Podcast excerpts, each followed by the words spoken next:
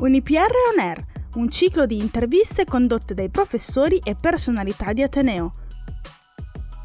Un nuovo ciclo incentrato sull'Agenda 2030, i suoi obiettivi e come raggiungerli.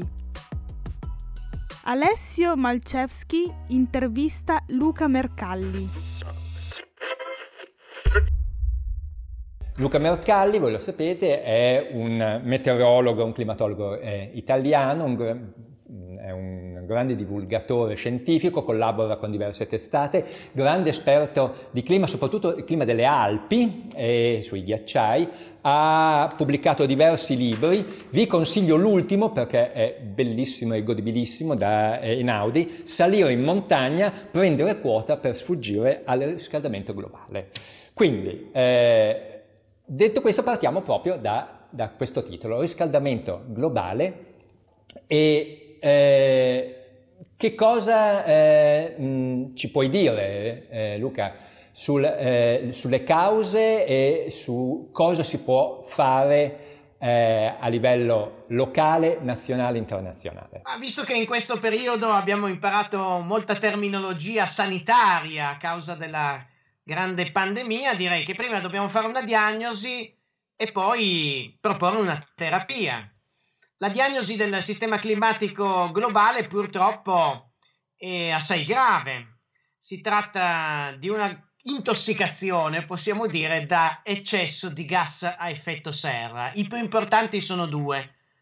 Eh, l'anidride carbonica o diossido di carbonio eh, un gas che addirittura produciamo noi stessi respirando, ma la parte di CO2 che ci preoccupa è quella fossile, cioè quella derivante dalla combustione del carbone, del petrolio e del gas che negli ultimi 200 anni ha avuto dei numeri impressionanti che oggi portano a liberare in atmosfera circa 35 miliardi di tonnellate di CO2. Poi c'è il metano, anche il metano è un potente gas a effetto serra, ancora più della CO2, ne emettiamo un po' di meno, ma questo metano arriva da diverse fonti, in particolare dagli allevamenti e da forme mal gestite di agricoltura, e poi c'è addirittura un metano naturale che noi stiamo contribuendo a liberare. Se ne stava buono buono anch'esso nei territori gelati in permanenza della Siberia e del Canada, il permafrost, alzando un po' la temperatura, proprio causando il riscaldamento globale, eh, favoriamo adesso la liberazione di metano naturale che non avrebbe dovuto andare in atmosfera. Quindi inneschiamo i cosiddetti fenomeni di retroazione che sono pericolosi perché sono delle autoamplificazioni dentro il sistema. Noi è come se accendessimo la miccia e poi il resto è l'esplosivo che sta tranquillo, ma noi lo facciamo detonare. Allora, eh, attualmente in atmosfera abbiamo una quantità di gas a effetto serra, in particolare di CO2, di circa 417 parti per milione. Pensate che il valore normale massimo che per oltre 3 milioni di anni non si è mai superato sulla Terra, lo sappiamo grazie a un un'enormità di campionamenti che sono stati fatti sui carotaggi dei ghiacci polari, sui sedimenti degli oceani, su antichi fossili. Ecco, pensate che in 3 milioni di anni non si era mai superato 300 parti per milione. Essendo oggi a 417, noi stiamo inaugurando un'epoca nuova, un'epoca che l'umanità non ha mai conosciuto, cioè un pianeta che rischia nel giro di questo secolo di trasformarsi in maniera in- inedita per l'uomo.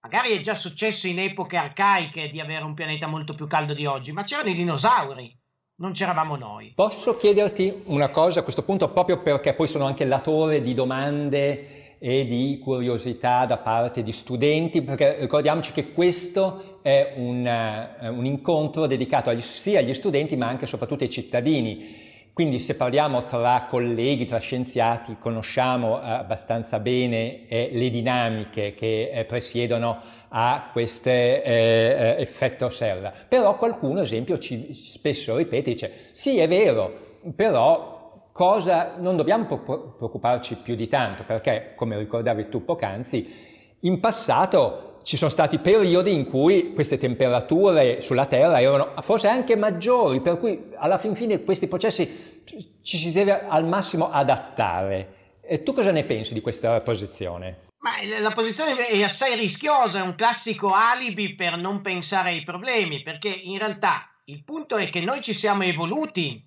come specie e direi, parliamo della nostra società attuale eh, in un periodo di stabilità climatica. Allora, Homo sapiens c'è sul pianeta da circa 200.000 anni, mica c'è dal tempo dei dinosauri.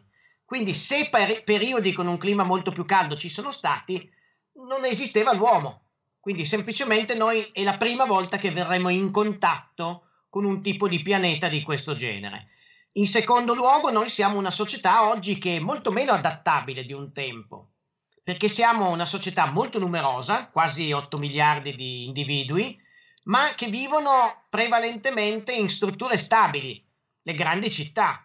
Allora, pensate come era mobile l'umanità 10.000 anni fa, prima della scoperta dell'agricoltura. Piccoli gruppi tribali di cacciatori e raccoglitori. C'è un caso eccezionale che ci racconta questa storia nel Mediterraneo, è vicino a Marsiglia, nel parco naturale delle Calanques, è una zona costiera sul Mediterraneo, c'è una grotta sommersa, si chiama Grotta Cosquet.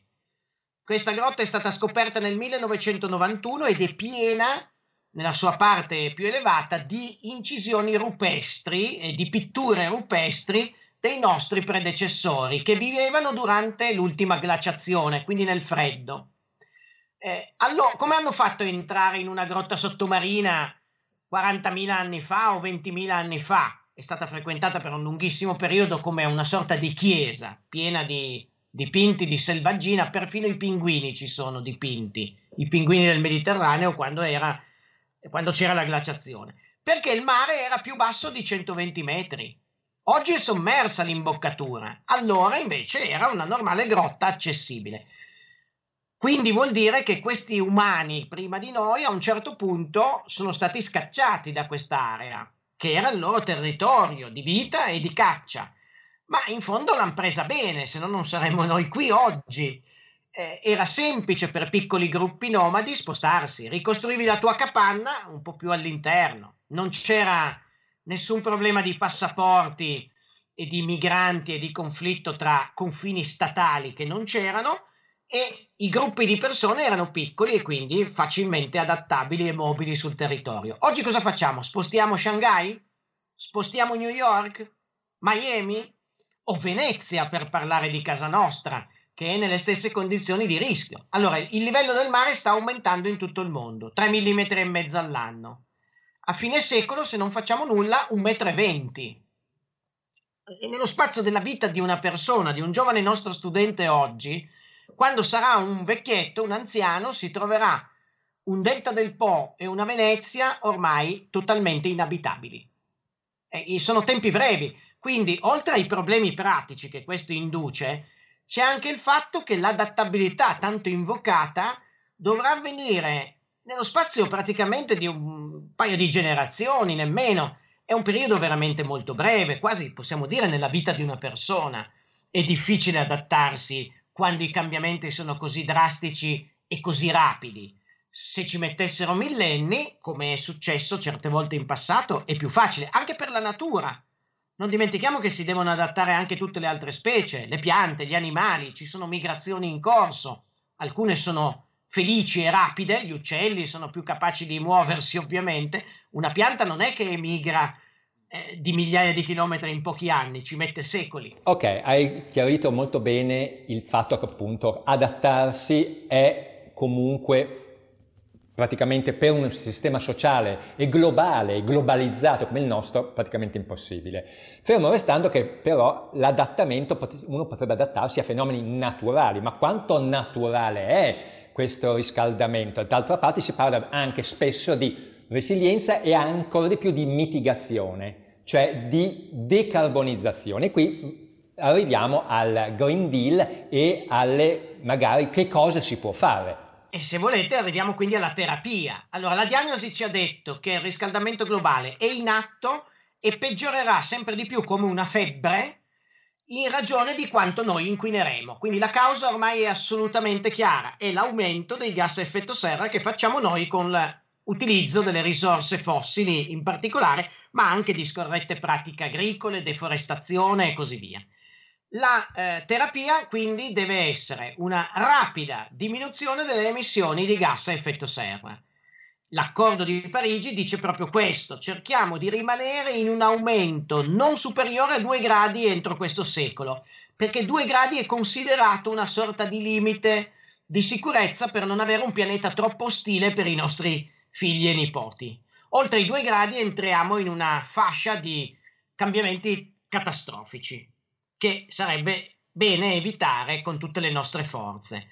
Però, ma dobbiamo diminuire questa CO2 e in generale la nostra pressione sull'ambiente in tempi brevi, perché abbiamo perso il tempo prezioso prima, in chiacchiere, in negazione, in indifferenza. Tutti questi problemi sono ampiamente noti da praticamente un secolo. Per quanto riguarda il riscaldamento globale originato dalla combustione del carbone, lo sappiamo dal 1896 lo definì questo già un chimico, premio Nobel, Svante Arrhenius, svedese. Eh, nessuno gli diede retta allora perché i tempi non erano certo eh, favorevoli all'attenzione un messaggio molto accademico come era quello, però per dirvi che da un punto di vista fisico il meccanismo è noto da oltre un secolo, ma da 30 anni è noto anche in chiave politica il grande accordo di Rio, la convenzione quadro sui cambiamenti climatici di Rio de Janeiro è del 1992, cioè dal 1992 non possiamo più nasconderci sul fatto che erano cose da addetti ai lavori per i climatologi. Era diventato ormai un problema politico internazionale, tant'è che si siglò il primo grande trattato, trattato che poi non ha mai dato luogo a una vera e propria cura Ecco che ci troviamo oggi quindi con tempi di azione ristretti che sono dell'ordine di 10 anni. Non per niente gli obiettivi di sostenibilità dell'agenda sono al 2030, non sono al 2080, sono fra di, entro 10 anni arrivare a questa mitiga, mitigazione. E l'obiettivo 13, che è proprio quello della protezione del clima, eh, incita tutti i paesi a mettere in atto questa dieta per ridurre l'intossicazione atmosferica dei gas serra. E come si fa? Beh, dobbiamo passare alle energie rinnovabili, c'è un altro obiettivo nei 17 che è proprio quello delle energie pulite, quindi ecco perché sono tutti concatenati, dobbiamo risparmiare energia, essere più efficienti nell'uso, dobbiamo ovviamente eh, pensare ai nostri trasporti, a come ci muoviamo, molto interessante la pandemia in questi mesi, ci ha fatto vedere che se si vuole, utilizzando gli stessi mezzi che stiamo usando noi ora, cioè il telelavoro, le teleconferenze, possiamo tagliare drasticamente le emissioni del comparto dei trasporti, meno aerei e meno macchine in giro. E facciamo tutto attraverso il digitale. Qualche grammo di CO2 lo stiamo emettendo anche noi, perché i nostri computer, i data center, i server funzionano ancora energia in parte fossile ma almeno un ordine di grandezza in meno, se non ancora in meno rispetto a usare un'automobile, un aereo. Pochi grammi contro molte decine di chili, o addirittura migliaia di chili nel caso di un viaggio aereo. Ecco perché un po' con la tecnologia, un po' con il cambiamento di stili di vita, possiamo arrivare a ridurre le emissioni climalteranti. Le cose si possono fare. Il Covid, tra virgolette, la pandemia, ha dimostrato che pur con tutti i, i, limiti che ha imposto al nostro modo di, di, vivere, però la natura può essere in qualche modo eh, eh, e l'ambiente può essere migliorato. A questo punto è, è questione, di, siamo, è questione di questi giorni che si, si discute del nuovo governo e dell'istituzione di un ministro, un ministero per la transizione ecologica, similmente a quello che è stato fatto già in Spagna, in Francia, in maniera, anzi in Francia addirittura hanno messo transizione ecologica e sociale e, e, e, anche in Svizzera che è un po' più tecnica, gli svizzeri sono sempre abbastanza poi molto concreti. Allora, mh, mm, eh, a questo punto una delle, soluzioni, una eh, delle soluzioni è sicuramente quindi combinare la politica con la tecnologia con quindi dall'alto con il basso e con la conoscenza, cioè non è solo l'università, e qui lo dico eh, e non lo nego, cioè le, la conoscenza in sé che ci salverà, non è semplicemente la, la pressione dal basso che è fondamentale, le decisioni politiche, si citava prima il Green Deal. Eh, a me piacerebbe che tu fossi ministro in questo momento, purtroppo ho visto che non, non sei nella rosa dei, dei, dei, candidati, ma se tu fossi ministro, che cosa faresti per prima, per prima cosa? Ah, mi è stato chiesto molte volte. In effetti, la prima cosa che farei è spiegare la situazione, perché in politica è difficile fare scelte rivoluzionarie, soprattutto quando vai a toccare anche degli interessi economici, se non hai un consenso. E oggi il consenso è piuttosto scarso a livello sociale perché non si conoscono queste cose. Nonostante ciò, in Italia la sensibilità sta aumentando perché un recente sondaggio proprio delle Nazioni Unite sui cambiamenti climatici mette Regno Unito e Italia nel mondo tra il campione di tutte le interviste che sono state fatte, tra i due stati dove c'è maggiore sensibilità delle persone al cambiamento climatico. È un buon dato, ma poi va trasformato in una reazione eh, nei confronti della politica che chieda questi cambiamenti. Se invece un ministro è prigioniero solo dei, anche delle, dei ricatti, tipo ricatti occupazionali o cose di questo genere, farà poco. Attenzione, abbiamo l'esempio purtroppo infausto del Ministero della Transizione Ecologica in Francia, il quale, diretto da un ministro con i fiocchi, che è stato Nicolas Hulot, un grandissimo ambientalista, onesto e competente, ma non gli è stato dato lo spazio di manovra e lui si è dimesso. Si è proprio dimesso sbattendo la porta dicendo è inutile che mi facciate ministro e poi non mi permettete di arrivare a questi cambiamenti, perché i cambiamenti devono essere ormai radicali. Se abbiamo dieci anni non possiamo fare la logica dei piccoli passi, non ce la faremo mai con i piccoli passi. Quindi una grande campagna di informazione, se io fossi ministro, mi permetterebbe di eh, portare il più possibile le persone a capire che se si fanno certe scelte non è per ideologia, ma è per necessità. Un po' come il Covid, un po' come l'Istituto Superiore di Sanità ha spiegato nelle prime terribili fasi della pandemia che cos'era il coronavirus e come ci si doveva comportare. E in un modo o nell'altro, salvo frange particolarmente negazioniste, minoritarie, tutti noi abbiamo accettato alla fine il lockdown, perché ci siamo resi conto che correvamo un pericolo. Ecco, la stessa cosa bisognerebbe fare anche con il clima, con la perdita di biodiversità, con la cementificazione dei suoli, con eh, le aree protette, cioè spiegare il perché dobbiamo fare anche qualche sacrificio. Poi cercheremo di farlo, ecco l'oggetto del negoziato politico, nel migliore dei modi. E, ed ecco la parte che tu hai nominato, garantendo anche la sostenibilità sociale se chiudo le, fab- le raffinerie di petrolio, è ovvio che devo farlo con una transizione. Devo permettere a chi lavora in quel settore di trovare un reimpiego nella nuova fabbrica di pannelli solari che devo fare di tutto per costruire.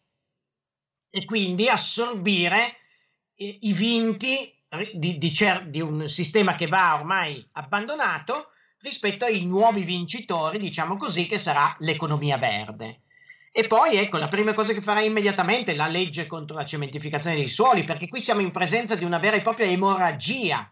È come avere il malato con l'arteria che sanguina. La prima cosa da fare è stringere un laccio emostatico, chiudere le possibilità da parte dei comuni in Italia di continuare a costruire su terreno vergine. Siamo pieni ancora di casi assurdi di comuni che svendono il loro patrimonio di suolo agricolo, tra l'altro che ci serve pure per mangiare, per farsi quattro soldi facili a costruire il nuovo capannone de- della logistica.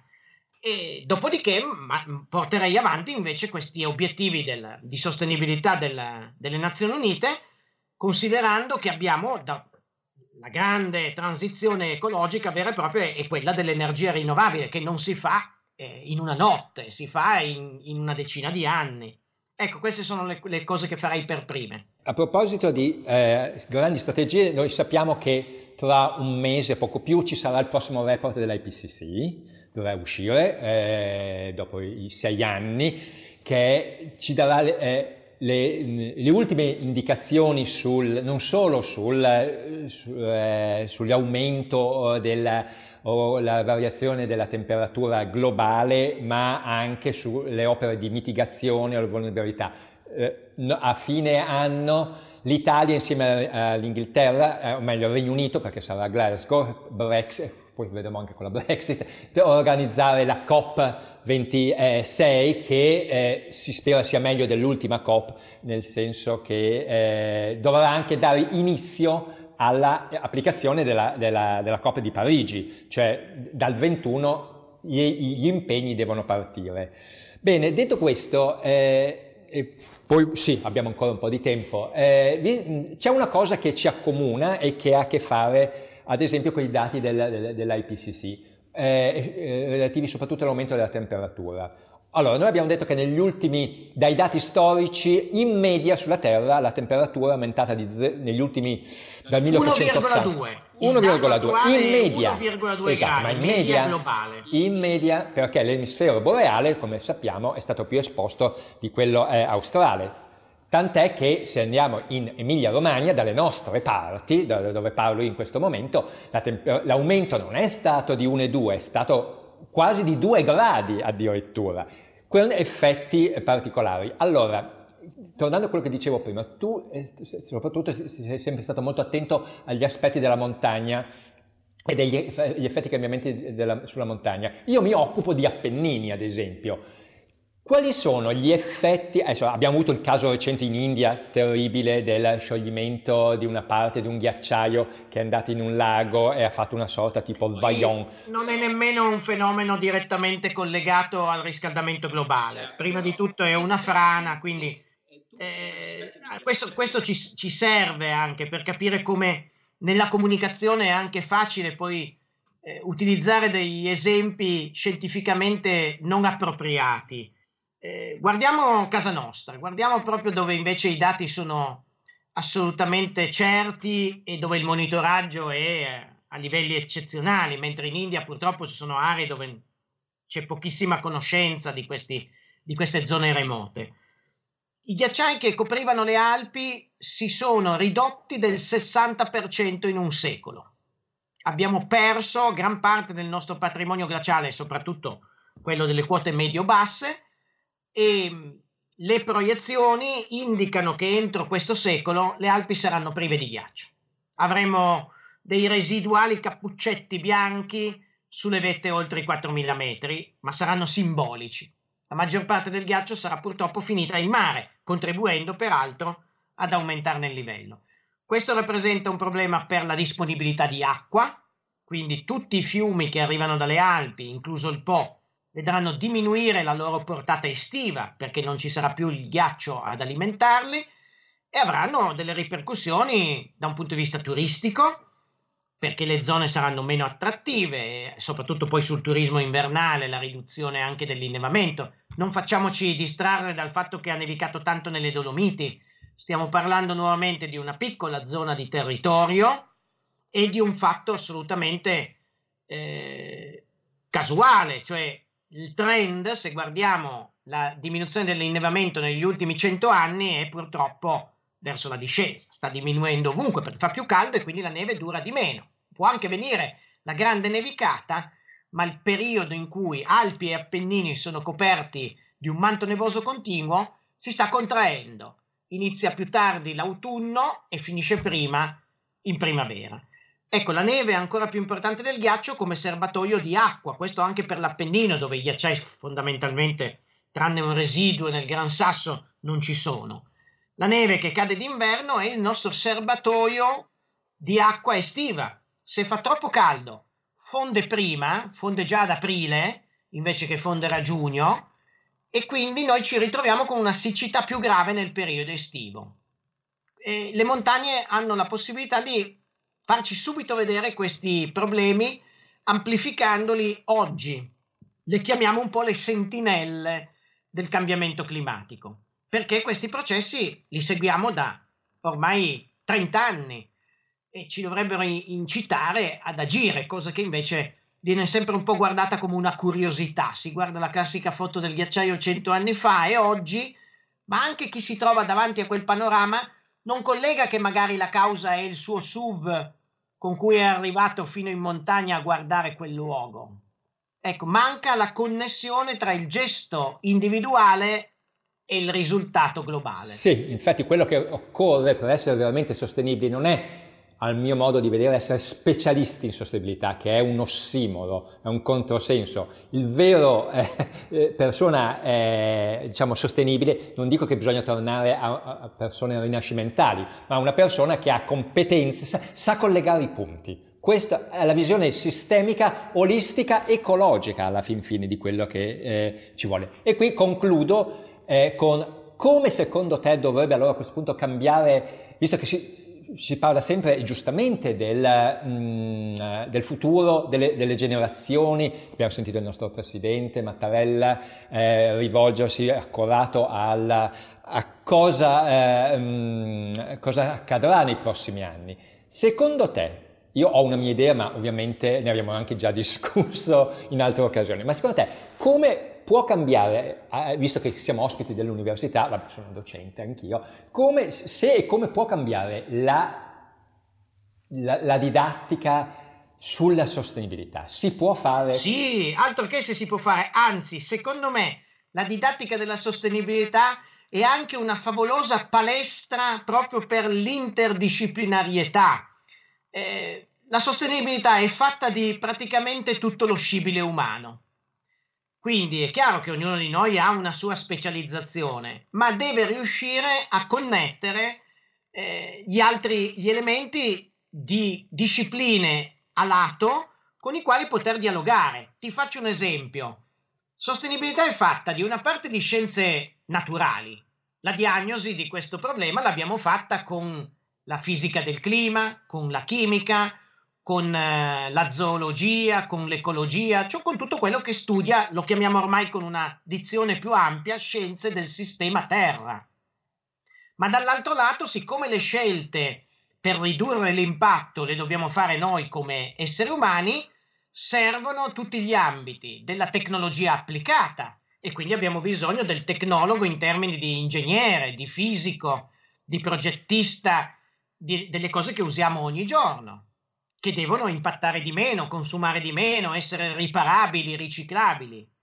Ma abbiamo bisogno anche delle scienze umane, abbiamo bisogno della filosofia che ci deve dare una visione per il futuro, non legata a questa predazione della risorsa terrestre. Abbiamo bisogno dell'antropologia, della sociologia e della psicologia sociale, che ci devono spiegare perché siamo così poco reattivi e qual è la chiave per permettere una reazione efficace. Abbiamo bisogno del diritto, della giurisprudenza. Eh, io fino a un po' di tempo fa pensavo, ma penso a un settore più noioso e lontano dalle mie attività. Io vado a misurare i ghiacciai, gli avvocati stiano lì in tribunale.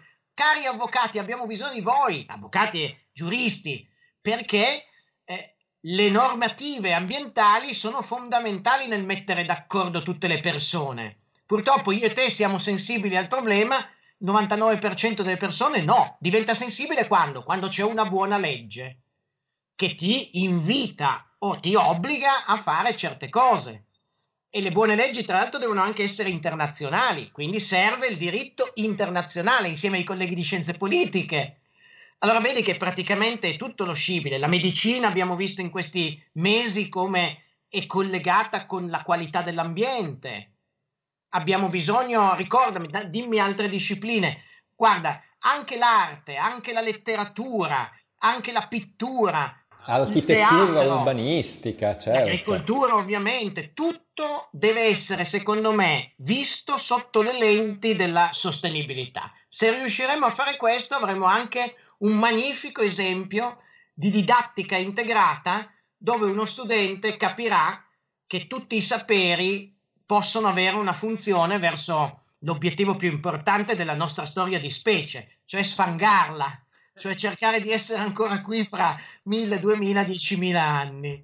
Quindi bisogna essere, qui possiamo anche concludere, eh, diciamo, se volessi essere burocratico e, e, parlamentare europeo, direi che ci vuole una conoscenza T-shaped, no? una conoscenza profonda, ma una conoscenza anche allargata.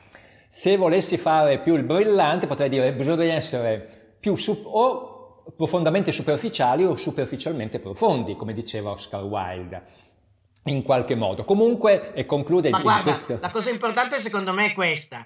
La, la T mi piace, eh, essere molto specializzati in un campo, ma avere quella possibilità di dialogare con i colleghi degli altri. Capirsi. E allora, quando ho bisogno di un livello di approfondimento maggiore, collego i punti e vado poi a chiedere all'altro eh, specialista di farmi un'analisi approfondita su quell'altro tema. Ma l'importante è che tutte queste cose siano legate una con l'altra.